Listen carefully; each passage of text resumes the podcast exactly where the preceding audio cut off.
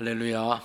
오늘의 본문은 신명기 10장 1절이야 5절까지의 말씀입니다. 오늘 말씀을 함께 나눌 어, 제목은 십계명을 다시 주신 이유. 십계명을 다시 주신 이유입니다.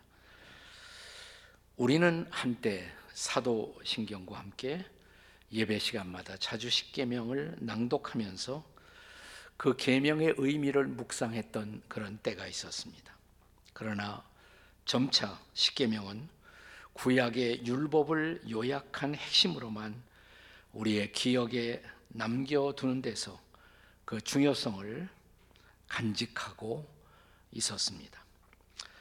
구약의 율법은 신약의 빛 아래에 살고 있는 오늘의 우리에게는 더 이상 중요성을 갖고 있지 못한다고 믿는 사람들에게는 자연스럽게 십계명을 더 이상 암기할 필요도 없고 일종의 구약적 교훈으로만 간주하는 성도들도 생겨나게 되었습니다. 이런 입장을 가리켜 신학에서는 율법 폐기론자 혹은 무율법주의자라고 말하기도 합니다. 하지만 성경을 성경으로 구약과 신약을 함께 받아들이는 복음주의적 입장을 중시하는 성도들은 율법주의가 성경적이 아닌 것처럼 그러니까 율법주의라는 것은 율법을 지키는 우리의 행위를 통해서 구원을 받는다고 생각하는 입장이 율법주의라고 할 수가 있을 것입니다. 이것은 물론 성경적이 아닙니다.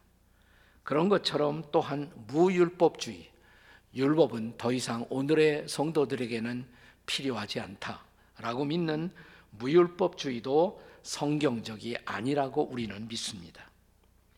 우리가 율법이나 십계명을 지켜 구원받는 것은 절대로 아니지만 예수 그리스도를 믿음으로 구원받은 성도들에게 율법이나 십계명은 여전히 우리의 삶을 인도하는 도덕적 나침판으로서 지금도 중요하다고 우리는 믿고 있습니다. 그런 의미에서 신약의 성도들에게도 예수님의 말씀과 함께 구약의 율법은 여전히 우리의 삶의 빛이요 또한 등불인 것입니다. 지금 모세는 이스라엘 백성들을 약속의 땅이 내다보이는 모압 땅까지 인도한 후, 자 이제 모세는 그 땅에 함께 들어가지 못하지만 이스라엘 백성들이 약속의 땅에 들어가 어떤 삶을 살아야 할 것인가를 가르치면서 다시 한번 율법의 중요성, 특별히 하나님이 이스라엘에게 두 번씩이나 십계명을 주셨던 것을 상기시켜 주시고 있는 것입니다. 사실 십계명은 모세가 하나님께 받아 그의 백성들에게 직접 전달하기도 전에 이스라엘 백성들은 벌써 십계명의 처음 계명들인 우상 숭배, 금송아지를 숭배함으로 말미암아 아, 십계명은 받기도 전에 깨어진 계명이 되었습니다. 자, 모세가 시내산에서 내려오다 보니까 이스라엘 백성들이 금송아지를 만들고 거기서 예배하며 우상의 축제를 벌리고 있는 모습을 보게 됩니다. 그러자 자기가 들고 내려오던 두 개의 돌판도 된 십계명을 던져서 깨뜨리죠. 자, 이제 신명기 오늘 10장입니다만은 그 직전장 9장 16절과 17절의 말씀을 우리 함께 같이 읽도록 하겠습니다. 함께 같이 읽습니다. 내가 본즉 너희가 너희 하나님 여호와께 범죄하여 자기를 위하여 송아지를 부어 만들어서 여호와께서 명령하신 돌을 빨리 떠났기로 17절 내가 그 두 돌판을 내 두 손으로 던져 너희의 목전에서 깨뜨렸느니라. 아멘. 그런데 오늘 본문 이제 10장에 보면 하나님은 모세로 하여금 자, 두 개의 돌판을 준비하고 그것을 잘 다듬어 가지고 내게로 나오라고 말씀하십니다. 그리고 처음과 같이 다시 십계명을 써서 주시겠다고 말씀하십니다. 여기 본문에 보시면 처음과 같이라는 낱말이 네 번씩이나 반복되고 있죠. 처음과 같이, 처음과 같이. 다시 기회를 주시겠다는 것입니다. 여기 하나님이 모세를 통해 주의 백성들에게 십계명을 다시 주신 이유. 이 두 번째 기회의 의미는 도대체 무엇일까요? 그 첫째는 다시 허락된 용서의 기회입니다. 다시 허락된 용서의 기회입니다. 자, 오늘 본문 1절에 보시면 그때라는 말로 시작이 됩니다. 그런데 본문의 배경을 형성하고 있는 신명기 9장 25절에 보면 거기에도 그때라는 단어가 나오는 것을 볼 수가 있습니다. 함께 읽어 볼까요? 9장 25절 다 같이 9장 25절입니다. 시작. 그때 여호와께서 너희를 멸하겠다 하셨으므로 내가 여전히 40주 40야를 여호와 앞에 엎드리고 엎드려서 뭐 할까요? 기도하는 것이죠. 무엇이라 기도했을까요?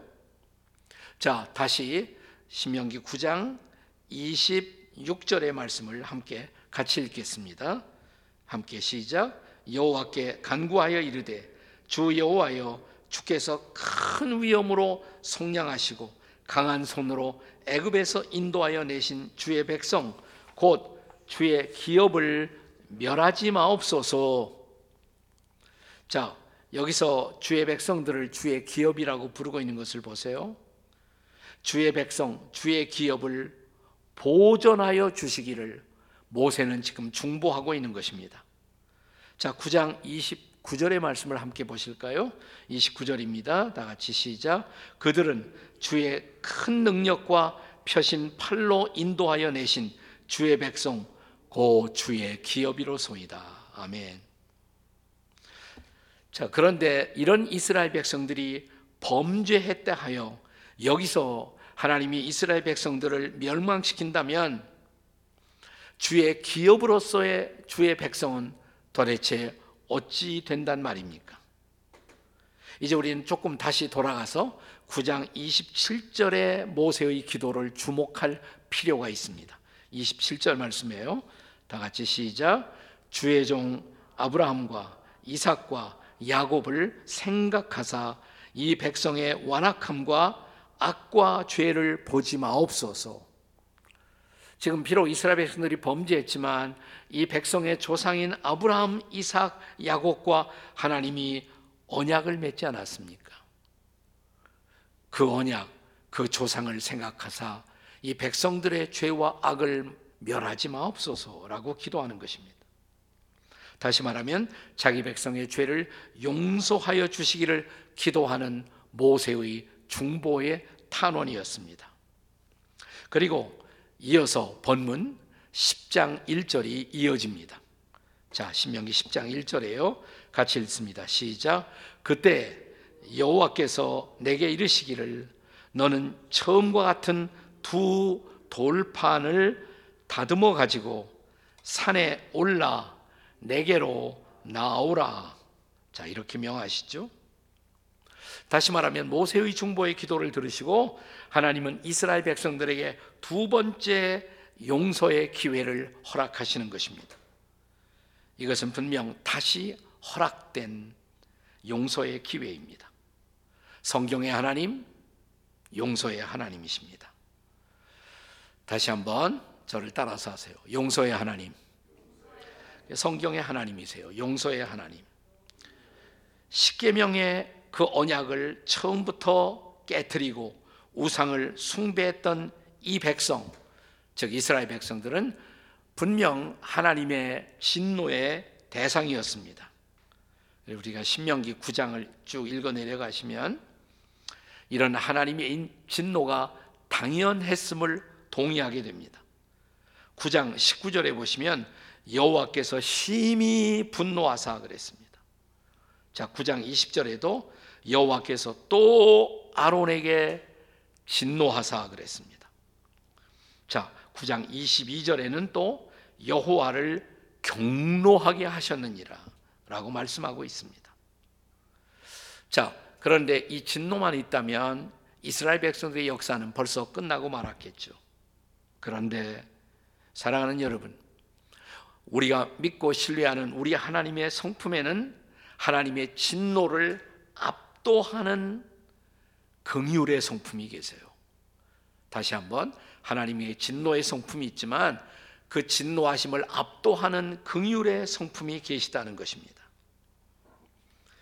그래서 옛날 구약의 하박국 선지자는 하박국 3장 2절에서 자, 그 백성을 위해서 이렇게 기도하고 있습니다. 하박국 3장 2절에요. 진노 중 거기서부터 함께 읽습니다. 저를 따라서 읽어 보세요. 진노 중에라도 진노 중에라도 긍휼을 잊지 마옵소서. 하나님이 진노할 수밖에 없다는 사실을 선지자는 동의합니다. 하지만 하나님 진노 중에라도 긍휼을 잊지 말아 주십시오. 여기 긍휼의 성품이 용서를 가능하게 했다는 것을 기억하십시오. 자, 우리 신약에서 바울 사도도 자, 에베소 교회를 향한 편지 중에서 우리 하나님을 이렇게 소개합니다. 하나님은 어떤 하나님인가? 긍휼이 풍성하신 하나님. 자, 에베소서 2장 4절과 5절을 함께 보도록 하겠습니다. 에베소서 2장 4절과 5절입니다. 저를 따라 한번 읽어 보세요. 긍휼이 풍성하신 하나님이 다시 한번 긍휼이 풍성하신 하나님이 우리를 사랑하신 그 큰 사랑을 인하여 허물로 죽은 우리를 그리스도와 함께 살리셨고 자 여기 어떤 단어가 나와요? 큰 긍휼, 큰 사랑, 네, 큰 긍휼, 큰 사랑으로 저와 여러분이 죄인되어 하나님의 심판과 진노를 피할 수 없었지만 그러나 용서받고 다시 살리심을 받아 하나님의 새로운 기대 앞에 서게 되었다는 것입니다. 할렐루야. 바로 이 기대를 이루어가는 삶의 역정에서 십계명의 말씀은 또 한 번 우리의 길에 빛이요 등불로 다가오는 것입니다. 자, 그러므로 십계명을 다시 주신 이유, 첫 번째 이유 용서의 기회라는 것입니다. 두 번째는 깨어진 언약의 회복의 기회임을 잊지 말아 주십시오. 따라서 하세요. 깨어진 언약의 회복의 기회입니다. 옆에 사람에게 해보세요. 깨어진 언약의 회복의 기회입니다.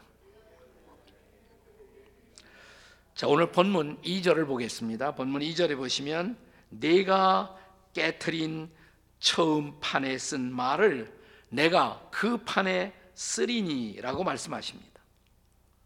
물론 모세는 문자 그대로 금송아지 우상 숭배에 빠진 이스라엘 백성들을 보고 분노한 나머지 십계명이 기록된 처음 두 개의 돌판을 던져서 깨뜨렸습니다. 근데 그때 여러분 돌판만 깨진 것이 아니에요. 그 돌판이 깨질 때, 자, 더 중요한 하나님과의 언약이 깨졌던 것입니다. 자, 뭐가 깨졌어요? 하나님과의 약속, 언약이 깨진 것입니다. 성경학자들은 모세가 처음 받은 십계명의 말씀을 가리켜 이것을 시내 산 언약이다 이렇게 말합니다.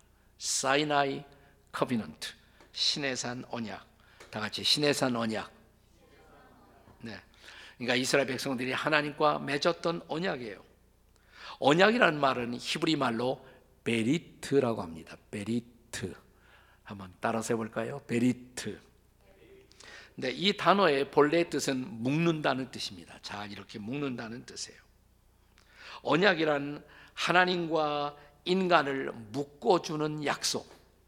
그것이 바로 언약이에요. 이 언약은 쌍방이 다 지킬 때 비로소 그 언약의 축복이 우리에게 임하는 것입니다. 그런데 여기 이스라엘 백성들이 먼저 그 언약을 깨뜨렸으므로 그 언약은 깨어진 언약, broken covenant, 깨어진 언약이 된 것입니다. 그렇다면 이 언약은 다시 회복될 수 없는 것일까요? 사실 하나님과 인간의 언약에 있어서 하나님은 절대로 이 언약을 어기는 법이 없으십니다. 하나님은 완벽하시고 전능하시고 신실하신 하나님이시기에 하나님이 먼저 언약을 깨뜨리는 일은 절대로 없습니다. 우리가 깨뜨린다는 것이에요. 문제는 인간의 가변적 불성실함. 우리는 쉽게 변하는 성실하지 못한 존재라는 것입니다. 이 타락한 인간의 성품입니다. 자, 이 우리의 신실하지 못한 성품으로 말미암아 우리가 먼저 하나님과의 언약을 깨는 것입니다. 하지만 그때마다 신실하신 하나님은 우리에게 다시 다가오시고 다시 우리를 용서하시고 우리와의 관계를 다시 회복하고자 하시는 하나님. 할렐루야. 그 하나님께 감사해야겠죠. 우리가 잘 아는 신약 성경 요한일서 1장 9절의 말씀을 다시 기억해 보십시오. 요한일서 1장 9절입니다. 저를 따라 한번 다시 기억해 보실까요? 만일 우리가 우리 죄를 자백하면 그는 미쁘시고 의로우사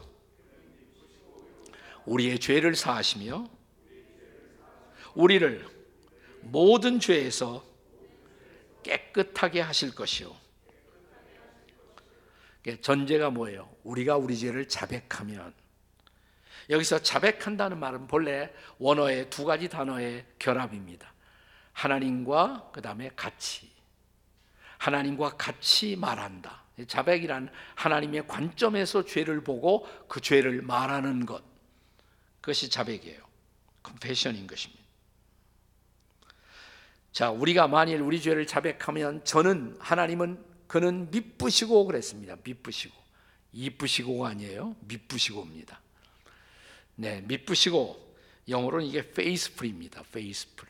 그러니까 신실하시고 이 말입니다. 신실하시고. 그러니까 신실하신 하나님, 우리가 우리 죄를 자백할 때 우리를 용서하시고 용납하시고 다시 받아 주신다는 것입니다. 그 사건이 구약에도 일어난 것이에요.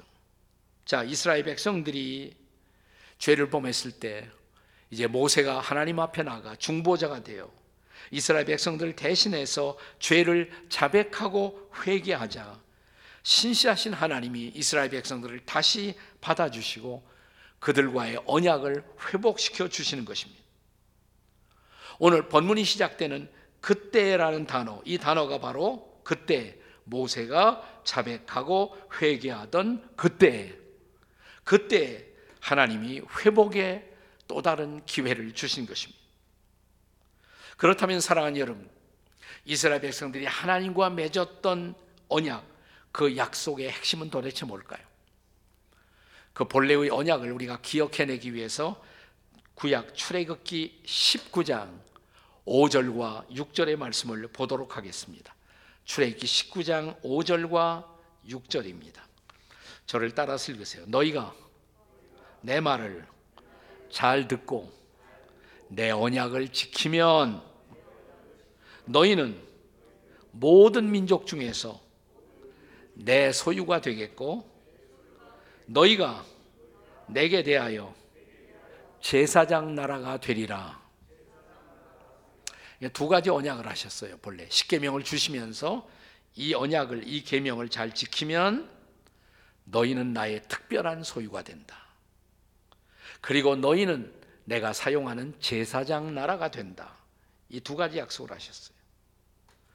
근데 사실은 이스라엘 백성들이 이것을 깨트림으로 말미암아 이 약속에 대한 온전한 실현은 나중에 영적 이스라엘인 여러분과 저 오늘의 교회, 오늘의 우리를 통해서 바로 그 언약이 온전하게 실현된 것입니다.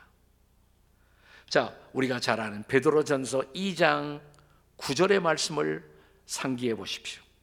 베드로전서 2장 9절입니다. 함께 같이 읽습니다. 그러나 너희는 택하신 족속이요 왕 같은 거룩한 제사장들이니 그리고 맨 끝에 이는 너희를 어두운 데서 불러내어 그의 기이한 빛에 들어가게 이의 아름다운 덕을 선전하게 하려 하심이라.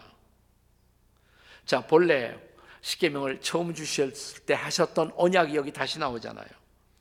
너희가 나의 택하신 특별한 족속이 된다. 특별한 소유가 된다. 그리고 더 나아가 나의 제사장, 내가 쓰는 제사장 민족, 제사장 나라가 된다. 그 이유는 나의 아름다운 덕, 어둠에서 빛으로 너희를 불러내고 구원한 그분의 아름다운 덕을 선포하게 하려 하십니다. 자, 이렇게 우리가 하나님의 제사장으로 오늘 이 시대에도 쓰임을 받기 위해 오늘 우리에게는 다시 한번 우리의 삶의 표준 그리고 도덕적 표준이 되도록 허락하신 하나님의 십계명 혹은 그분의 토라 이 말씀을 붙들고 살아야 한다는 것입니다. 우리가 신약에 보시면 예수님이 어느 날 십계명을 요약해 주세요. 그러니까 두 가지만 기억하면 열 가지 다 기억하지 않아도 해요. 십계명은 뭐냐? 두 가지다. 큰 계명과 둘째 계명이 있다. 제일 큰 계명은 뭐냐? 하나님을 사랑하는 것이다. 둘째 계명은 내 이웃을 내 몸과 같이 사랑하는 것이다. 근데 십계명이 열 가지가 있지만요. 둘로 나눌 수가 있어요. 1계명부터 4계명까지는 하나님과 인간의 관계예요. 그러니까 하나님이 사랑하면 4계명까지는 저절로 지켜져요. 우리가 하나님 사랑하는데 뭐 우상을 섬길 이유가 없죠. 하나님이 사랑하는데 그분을 경배하는 안식일을 안 지킬 이유가 없어요. 그러니까 하나님 사랑하면 1계명부터 4계명까지는 저절로 지켜져요. 그리고 이웃을 사랑하면 5계명부터 10계명까지는 다 저절로 되는 거예요. 우리에게 가장 가까운 이웃 부모죠. 부모를 사랑한다면 부모를 공경하고 순종하지 않겠습니까? 이렇게 나머지 10계명까지도 우리가 이웃들을 진지하게 사랑한다면 절대로 이웃의 것을 탐내는 일도 없고 네, 이웃을과의 관계를 파괴할 일도 없죠. 그러니까 우리가 10계명 다 잊어버려도 괜찮아요. 두 가지만 딱 기억하고 있으면 돼요. 뭐예요? 하나님 사랑, 이웃 사랑. 내가 하나님 사랑하고 이웃 사랑하면 십계명은 저절로 다 실현되는 것입니다. 사랑하는 여러분, 자 십계명을 다시 주신 이유 첫 번째 다시 용서의 기회를 주시기 위해서 두 번째 다시 언약을 회복하는 기회를 주시기 위해서 깨어졌던 언약을 다시 회복하기 위해서 그리고 세 번째로 다시 십계명을 주신 이유는 우리의 마음의 돌판을 준비할 기회를 주시는 거예요. 마음의 돌판을 준비할 기회를 주신 것입니다. 따라서 하실까요? 마음의 돌판을 준비하십시다. 네, 옆에 사람에게 해보세요. 마음의 돌판을 준비하십시다. 옆에. 자 오늘 본문에 보면 모세는 다시 주시는 십계명을 하나님으로부터 받기 위해서 처음 것과 똑같은 두 개의 돌판을 준비해야만 했습니다. 자, 10장 1절을 다시 읽습니다. 10장 1절에 그때 여호와께서 내게 이르시기를 너는 처음과 같은 두 돌판을 다듬어 가지고 내게로 나오고 또 나무 궤 하나를 만들라 그랬습니다. 왜 여기서 돌판을 말씀하셨을까요? 돌판.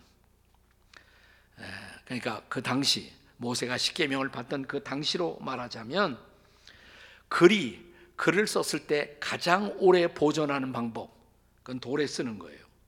돌에 뭔가를 기록하면 제일 오래 남을 수가 있습니다. 지금도 사람들이 돌에다 못 쓰잖아요. 어느 마을에 가면 그 동네 이름을 돌에다가 쓰기도 하죠. 네. 또 마을 이름을 거기다 쓰기도 하고 자기들의 기관 단체 이름 우리 가평에 가면 필그림 하우스 돌로 쓰여 있어요. 이렇게 돌판에다가. 네. 때로는 우리들의 시 작품 시인들의 시도 돌에다 이렇게 쓰잖아요. 오래 남기려고. 네. 가끔 우리 성도들 가운데 내 머리가 돌이라고 비관하는 성도들이 있어요. 내 머리가 석두라고 돌 같은 머리라고 아주 비관하는 분들이 있어요. 근데 저는 전혀 비관할 필요가 없다고 생각해요. 이 돌에는 새기기가 힘들지만 일단 새겨지면 어때요? 잘 지워지잖아요. 오래 남는 것입니다. 제가 이렇게 설교할 때마다 가끔 중요한 대목을 반복해서 여러분을 하여금 따라오게 합니다. 왜 그럴까요? 돌에 새기시라고. 네. 자, 옆에 있는 사람들에게 우리 돌에 잘 새깁시다. 한번 해보세요. 옆에 사람에게. 시작. 돌에 잘 새깁시다. 아니, 그냥 하면 안 되고 옆에 사람 여기를 가리키면서 돌에 잘 새깁시다. 다 같이 시작. 돌에 잘 새깁시다. 네. 자, 돌판을 다듬는 것. 이건 모세가 하는 일이에요. 쓰시는 건 하나님이 직접 쓰셨어요. 그러니까 돌판을 다듬는 것은 모세의 책임이었습니다. 그러니까 돌판을 잘 다듬고 잘 준비한 다음에 하나님이 거기에 십계명의 메시지를 써서 주신 것입니다. 2절을 보시기 바랍니다. 본문의 2절에요. 다 같이 내가 깨뜨린 처음 판에 쓴 말을 내가 그 판에 쓰리니 너는 그것을 그 궤에 넣으라. 어디에 넣으라? 궤. 박스에 박스. 근데 그 궤는 3절에 보면 조각목으로 만든 것이다. 조각목이 영어 성경에 보시면 아카시아로 되어 있어요. 아카시아. 근데 이게 오해될 수가 있어요. 그냥 한국에서 아카시아 그러면 아주 보잘 것 없는 그런 나무잖아요. 근데 이스라엘에서 조각목은 달라요. 굉장히 튼튼한 제목이에요. 한국 아카시아하고는 다르다. 이건 건축 자재로도 쓰여지는 상당히 튼실한 것입니다. 이 조각목이. 그걸로 궤를 만들어요. 박스를 만들어요. 그리고 그 박스 안에다가 십계명 깨어 그 다시 쓴 돌판을 거기다 집어넣으라는 것이죠. 네. 자, 그 박스 그 궤를 가리켜 그 안에 언약의 말씀이 들어 있기 때문에 언약궤, 언약궤. 혹은 그것은 하나님을 증거하는 말씀이기 때문에 증거궤 이렇게 말하기도 하고 혹은 하나님의 율법을 기록했기 때문에 법궤 세 가지가 다 같은 말이에요. 언약궤, 증거궤, 법궤 이렇게 불리워집니다. 그런데 이 법궤는 단순히 그냥 십계명 보관용이 아니에요. 보관만 잘하는 것이 아니에요. 보관하는 이유는 오랫동안 보관하면서 이 말씀을 모든 시대의 하나님의 백성들이 잘 읽고 기억하고 암송하고 그 말씀대로 살아가기 위해서 그 말씀을 보관하는 것이란 말이죠. 네. 자, 그래서 이 말씀은 돌에만 또 새기면 안 돼요. 그래서 마음에 새겨야 돼. 마음판에다가 이 말씀을 새겨야 합니다. 그래야 우리는 그 말씀을 시시때때로 기억하고 그 말씀을 묵상하며 살게 되지 않겠습니까? 그래서 바울 사도는 신약 고린도후서 3장 3절에서 그 당시에 그리스도인들에게 하나님의 말씀을 그리스도의 편지처럼 마음판에 새겨야 한다. 이런 말씀을 우리에게 전달하고 있습니다. 자, 고린도후서 3장 3절입니다. 저를 따라 같이 한번 읽어 보세요. 너희는 우리로 말미암아 나타난 그리스도의 편지니 이는 먹으로 쓴 것이 아니요 오직 마음판에 쓴 것이라. 어디에 썼다고 그랬어요? 마음판에 쓴다 그랬습니다. 결국은 마음판에 새긴 말씀, 마음판에 새김이 중요한 것입니다. 근데 더 기억해야 할 더 중요한 사실이 있어요. 하나님은 모세로 하여금 이 십계명의 언약의 말씀을 언약궤 안에 혹은 법궤, 증거궤 안에 보관하게 하셨는데 하필이면 이 언약궤 안에 이 말씀을 두신 이유가 무엇일까요? 우리가 구약 성경에서 이 언약궤를 연구해 보시면 이 언약궤는 이스라엘 백성들에게 언제나 하나님의 임재의 상징이었어요. 하나님의 임재의 상징이에요. 자, 이스라엘 백성들이 광야를 여행하다가 이제 머물게 되면 회막을 만들고 회막을 중심으로 이스라엘 열두 지파 백성들이 흩어져서 캠핑을 합니다. 쭉 진을 쳐요. 가운데 회막이 있어요. 근데 회막 중에서도 제일 중요한 것 지성소. 이 지성소 안에 언약궤가 있거든요. 그 언약궤 안에 말씀을 두었어요. 그러니까 이스라엘 백성들이 쭉 진을 쳤을 때 그들 가운데 한 복판에 말씀이 있는 거예요. 한 복판에 말씀이 있는 거예요. 혹은 그들이 여행을 할 때는 제사장이 법궤를 메고 어깨에 메고 제일 앞서서 걸어갑니다. 자, 그들이 진을 쳤을 때는 우리 가운데 계신 하나님, 하나님의 임재, 하나님의 말씀. 행진을 할 때는 앞서가시는 하나님, 하나님의 말씀. 하나님의 말씀으로 하나님 임재를 보여주시고 우리 가운데 계신 하나님. 그리고 우리보다 앞서가시는 하나님. 이렇게 하나님의 임재를 상징하는 것이 법궤, 언약궤였던 것입니다. 그 안에 말씀을 두었다. 다시 말하면 하나님의 임재 안에 하나님의 말씀이 있는 것입니다. 또 우리는 하나님의 말씀을 통해서만 하나님의 임재를 경험할 수가 있는 것입니다. 자, 그래서 우리는 오늘날도 마찬가지예요.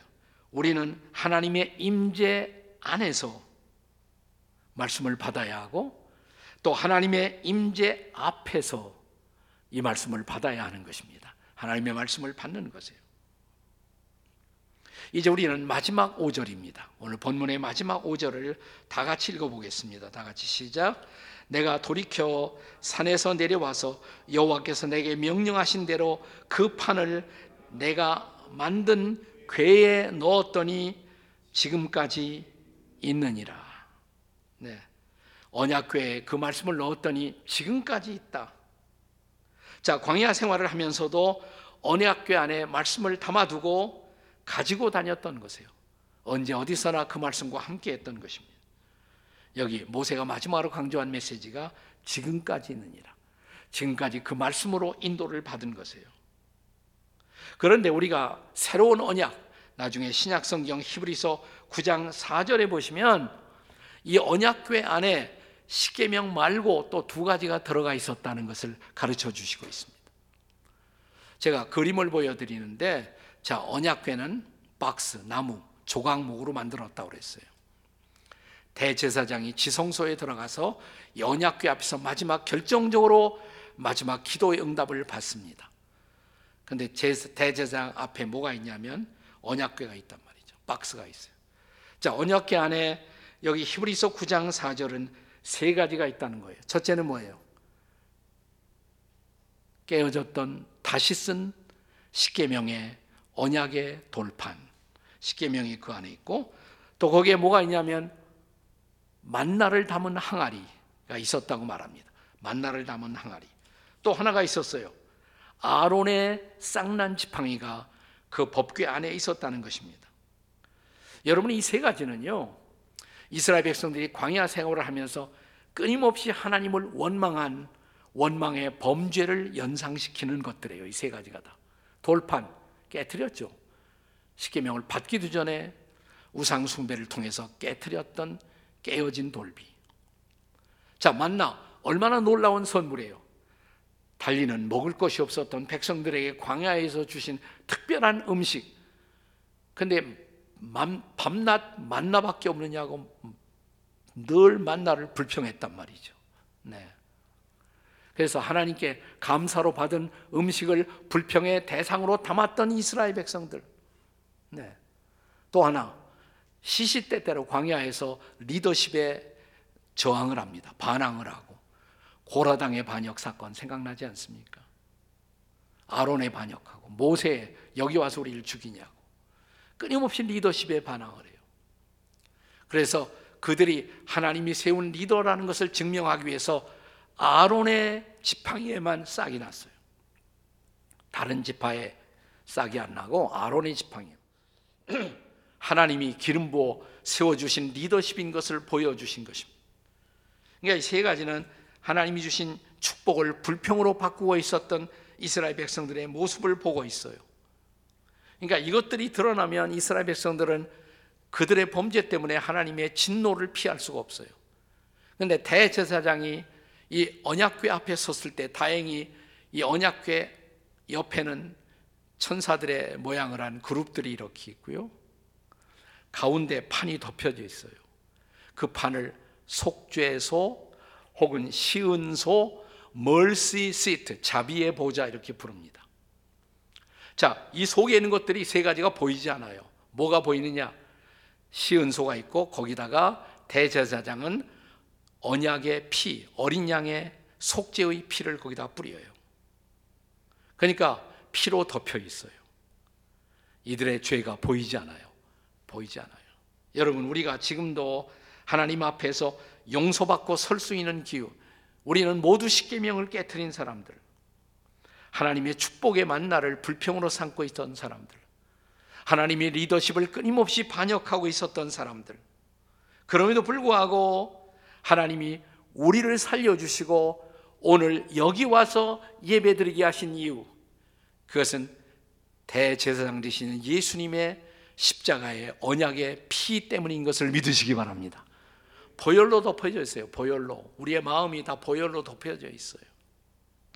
그 보혈로 용서받고 그 보혈로 다시 말씀을 받고 보혈로 다시 하나님의 리더십으로 기름 부음을 받고 다시 우리는 말씀을 붙들고 하나님의 축복을 따라 인생의 광야를 걸어가는 주의 백성들이 된 것을 믿으시기 바랍니다.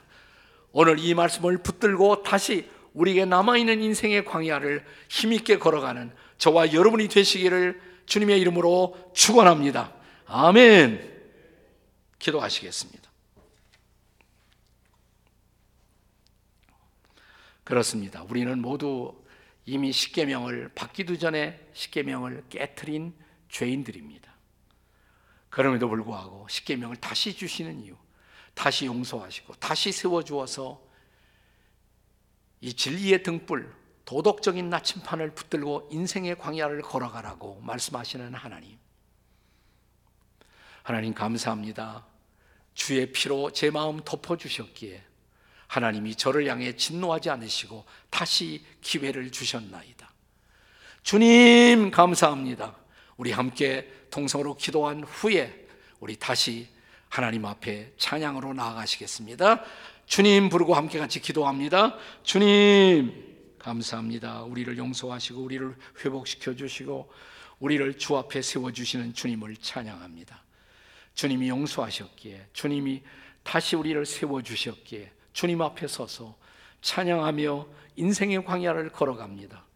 오 사랑하는 주님, 우리의 대제사장 되시는 예수님, 그 피로 용서받은 이 거룩한 특권을 망각하지 않고 언약의 말씀, 토라의 말씀, 십계명, 진리의 말씀 붙들고 오늘도 인생의 길을 걸어가는 당신의 백성들이 되게 해 주시옵소서. 우리 주 예수님의 존귀하신 이름으로 기도하옵나이다. 아멘. 아멘.